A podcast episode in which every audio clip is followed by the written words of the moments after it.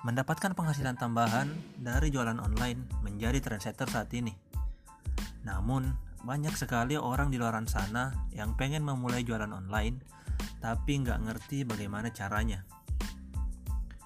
Nah, di serial podcast Sobat Jualan ke depannya akan memberikan banyak tips-tips ringan tentang jualan online maupun tentang digital marketing.